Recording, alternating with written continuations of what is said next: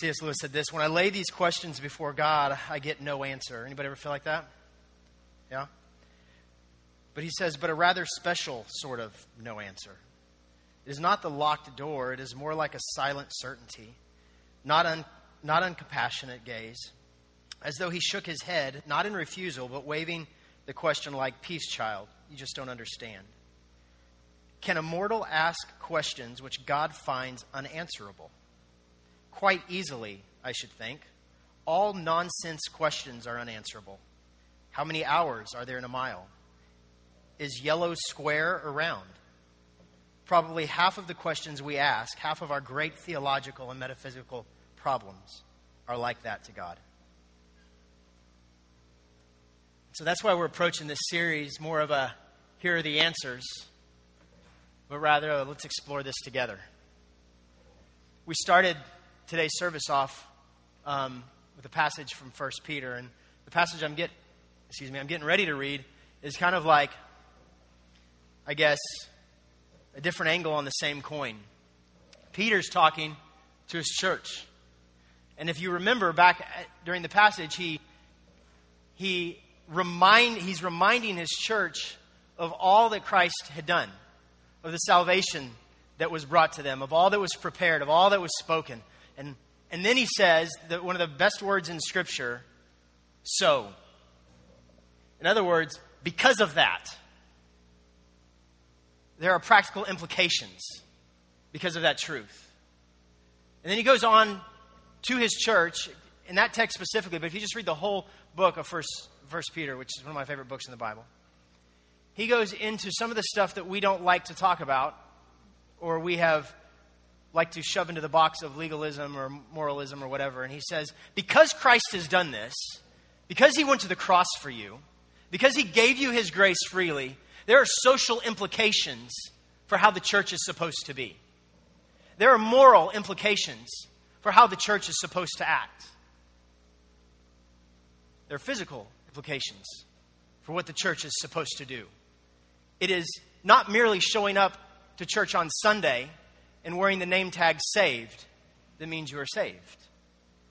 But there are actual implications for what Christ has done for you.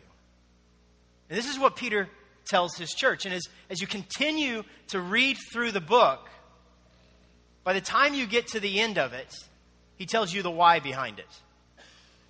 When we get into moral implications and social implications and, and the do's and the don'ts, we often get to write that off as legalism because we have lived under a church world for so long that says doing these implications or acting these implications out earns you a space with God. Peter says, no, no, no.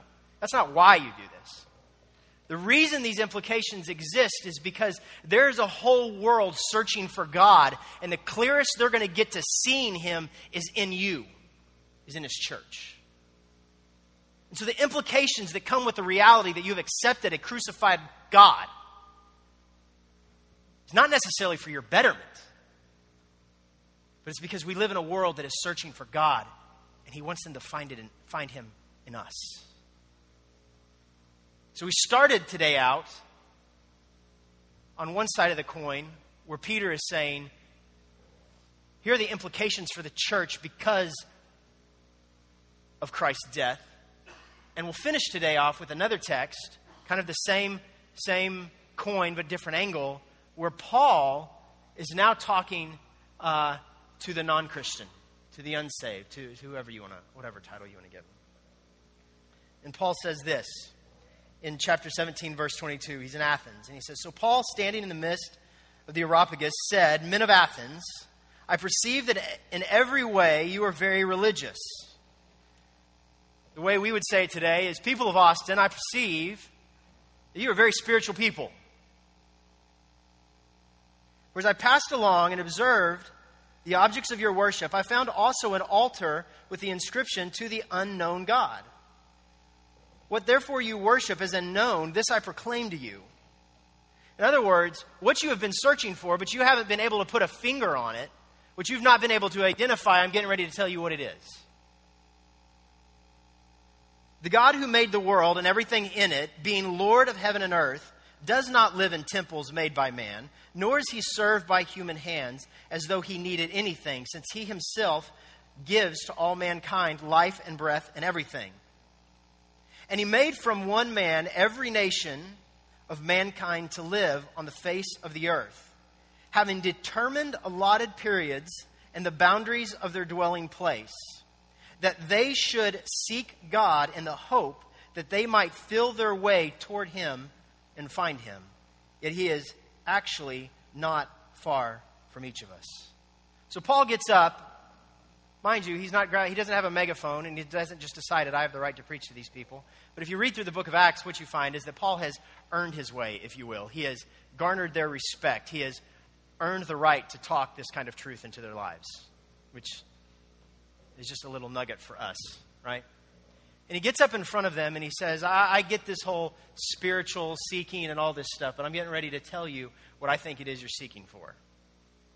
And then he goes on to tell them something very peculiar, which really goes against the way our society likes to think. And so this is how I would interpret it for us today.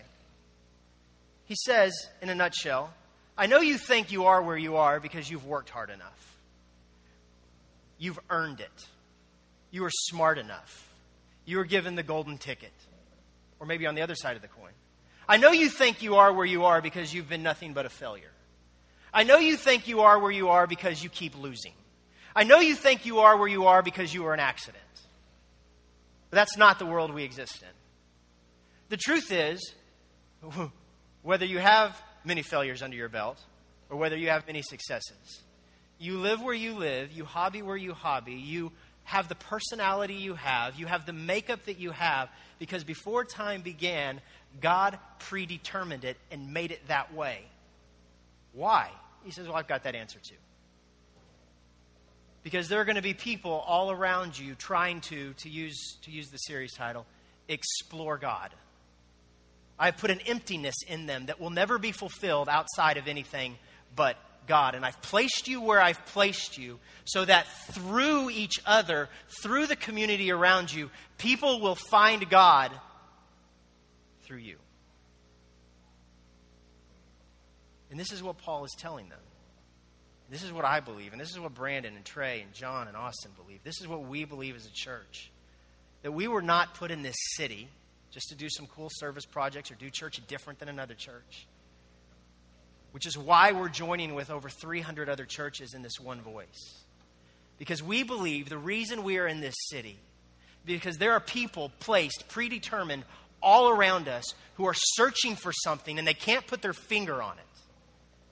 And we believe God put us, put ANC, put every church, put you in your neighborhoods, put you at your jobs, so that through you, people might begin to feel what it's like to find God.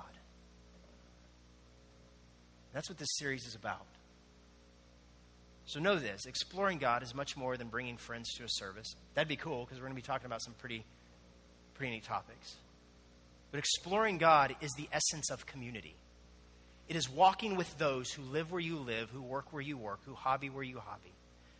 It is walking deeply into life together, not above them, not beyond them, but together with them, exploring the reality of God in this world.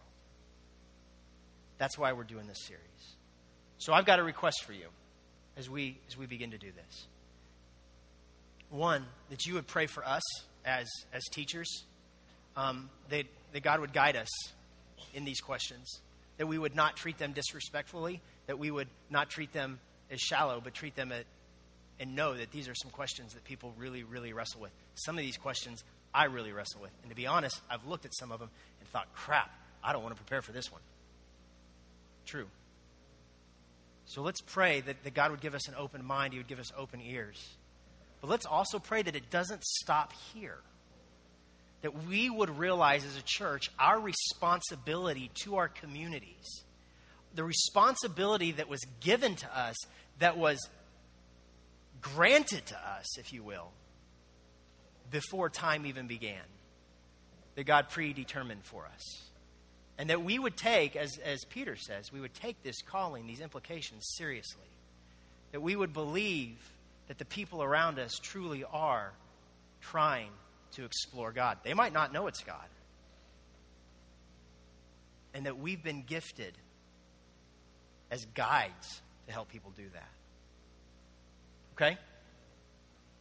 Let's pray. You guys go ahead and stand.